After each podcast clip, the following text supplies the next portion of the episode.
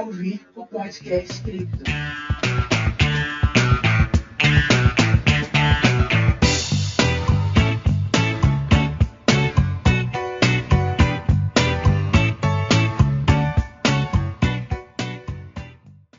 Tá começando agora o podcast Krypton, focado em super-heróis.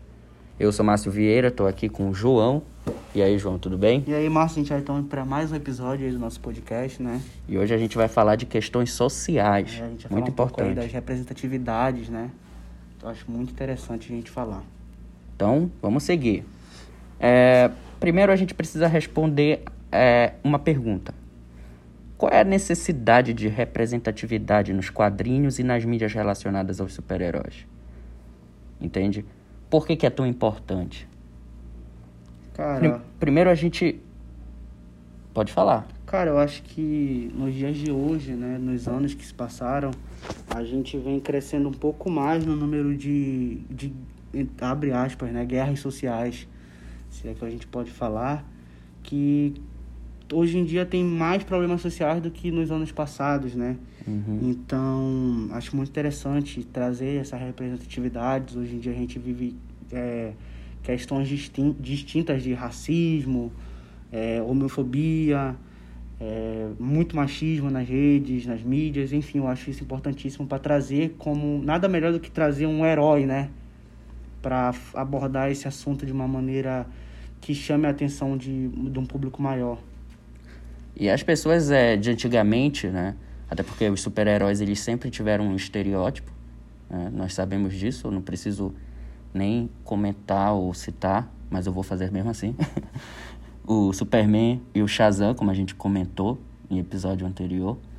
é, Teve ali aquela briga judicial e tudo mais, mas, mas você percebe que os super-heróis eles seguiam sempre a mesma linha. O próprio é, Capitão 7 brasileiro também era, era- Parece assim, sabe? É a mesma pessoa. Sim, sim. E as pessoas se perguntam: quantos dos meus ídolos se parecem fisicamente comigo? Entende? Muitas pessoas durante a infância não tiveram essa figura, essa representatividade de assistir a televisão e se enxergar no personagem. Nossa, ele é parecido comigo. Entende? E nessa fala eu já respondo a importância do Pantera Negra para a sociedade. Pantera Negra foi um marco, porque o, o, preto toma o papel de protagonista. Um papel de rei, né? É.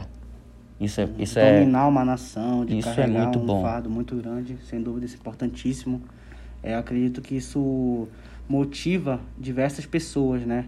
Da, não só as pessoas com de pele negra, mas também outras pessoas que buscam inspirações, como até as mulheres, né, que tem que viver no seu dia a dia com a questão do machismo, É. de brigas é, pessoais, assim, que elas têm uma com as outras, de Sim. insegurança.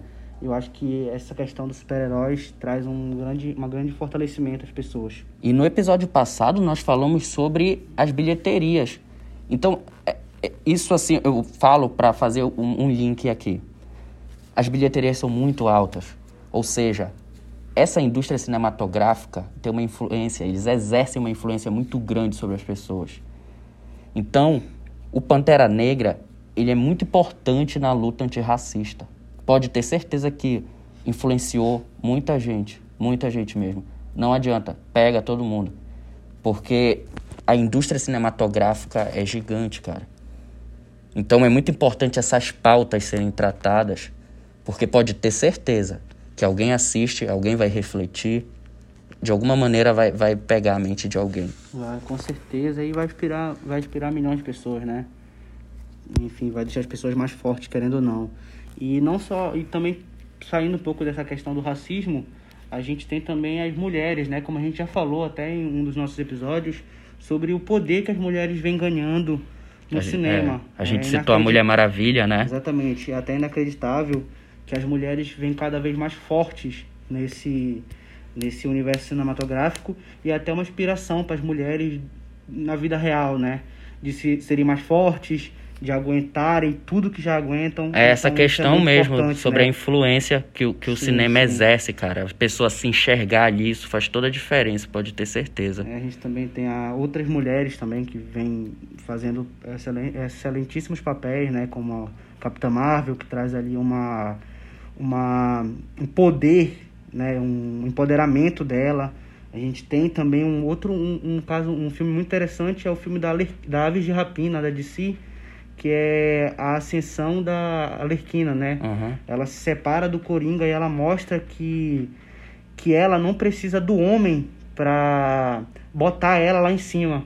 Ela mostra que ela consegue ter o poder que ele tem sendo ela mesma, entendeu? Trazendo esse empoderamento da, da, da, da mulher. Eu acho isso muito Então interessante. rola essa quebra de expectativa, né? Legal, interessante. Tem a Feiticeira Escarlate também. Mulher, Mulher Maravilha a gente nem precisa falar, né? É. Mulher Maravilha surgiu ali nas, nas guerras e ela sai como se fosse até uma capitã, É, né? é verdade. Com os soldados, enfim, isso é muito interessante. Temos a Viúva Negra. Viúva Negra é muito importante também. Nossa, ela arrasa. A Mulher Hulk, tu acredita? A Mulher Hulk também mostra ali que é forte, né? É, a Mulher Acho Hulk, isso muito cara. interessante também. E aí a gente, né, o universo cinematográfico, as HQs, elas abordam diversos, diversos assuntos, é, diversas questões sociais. Enfim, e um filme recém-lançado que eu acho muito importante também a gente falar é o filme do Coringa, né, interpretado pelo Joaquim Phoenix, onde a gente vê, assim, eu considero um filme meio que muito sombrio, sabe? Muito É, tenebroso ele é bem forte. muito forte, muito agoniante, né? A gente pode se dizer. Uhum. Que é um filme que, cara, se você olhar, você prestar atenção, tem várias pessoas que, que vivem isso constantemente na nossa sociedade, né? Que Ele é meio que um excluído ele é- socialmente, né? exatamente, ele é jogado assim como um, um Zé Ninguém. E assim, o personagem, o Arthur Fleck, ele, ele sofre de uma esquizofrenia, né? Onde as pessoas, ele tenta arrumar emprego, ele tenta crescer, mas não tem como, cara. As pessoas taxam ele como se fosse um doente, um, um sabe, um cara que não tem a mínima condição. E isso acontece muito porque muitas pessoas hoje em dia, elas têm essa questão dos problemas sociais, né? Pessoas sofrem de ansiedade, de depressão, e muitas vezes essas pessoas quando procuram ajuda, elas meio que são excluídas, são jogadas no lixo pela sociedade que não não dá o devido suporte. E acredito que o filme traz muito isso, né? Tem o Deadpool também. É, o Deadpool também, que ali ele. Ah, o caso do Deadpool é um pouco mais que não tem uma importância muito grande, né? Aham. É, ele não dá, não dá uma importância muito grande pra ele e ele acaba ficando aquele louco lunático, né? É. É, para quem não sabe, o Deadpool ele sofre de um câncer.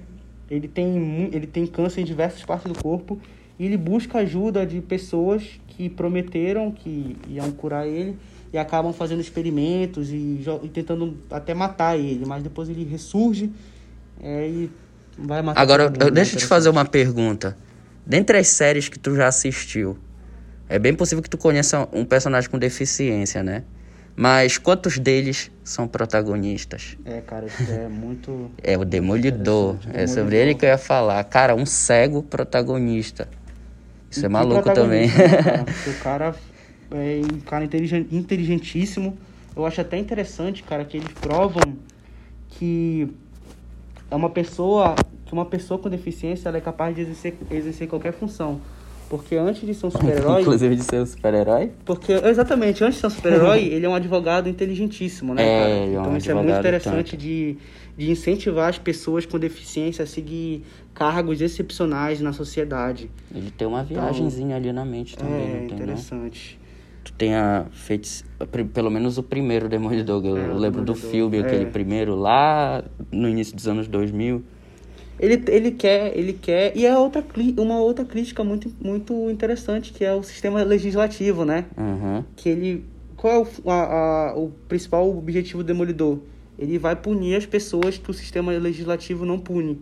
Uhum. Então, os- a maioria dos vilões do Demolidor são pessoas de extrema, extremo dinheiro, de extremo poder na sociedade. Então, isso é muito interessante a gente trazer também em questão. Fala um pouco pra mim sobre a Feiticeira Escarlate. Eu considero ela muito importante também nesse É, sentido, a porque da, a série da Feiticeira Escarlate, ela né? tem uns problemas também, não tem? Ela foi lançada em 2020 e ela mostra que ela mostra um assunto até interessante que é o sofrimento das pessoas, né?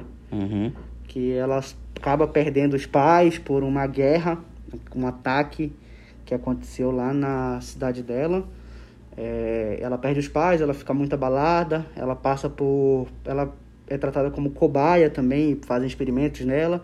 E quando ela finalmente acha um, o rumo, né, que ela acaba se apaixonando por um personagem, o Visão, ele acaba morrendo. E aí ela cria toda aquela história de felicidade, ela tenta ficar na dela e muitas pessoas tratam ela como uma vilã, né, na Uhum. série. Porém, eu acredito que ela estava apenas querendo ser feliz. Uhum. E aí os soldados, né, que são representados, eles acabam que tentando capturar, tentando matar e acabam acabar com aquela história que ela criou. Interessante. Tá gravando. É, tu viu o caso da revista dos Vingadores, que o Marcelo Crivella, o prefeito do Rio de Janeiro, determinou que os livros fossem retirados porque ele considerou impróprio para menores, porque tinha um beijo gay lá, né? Ah, sim, eu fiquei, eu vi essa história, ela repercutiu um pouco, né, nas redes sociais. E que bom que você lembrou, Márcio, que eu acho muito interessante você trazer essa questão também pra mostrar pra galera e falar um pouco, né, sobre.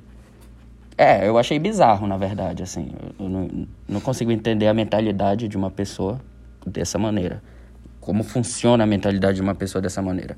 Segundo a revista Veja, abre aspas, em pronunciamento nas redes sociais na quinta-feira, 5, Crivella afirmou que a história em quadrinhos Vingadores A Cruzada das Crianças, da Marvel Comics, traz conteúdo sexual para menores e deve ser, e deve ser comercializada apenas se embalada em um plástico preto e lacrado, com aviso sobre seu conteúdo.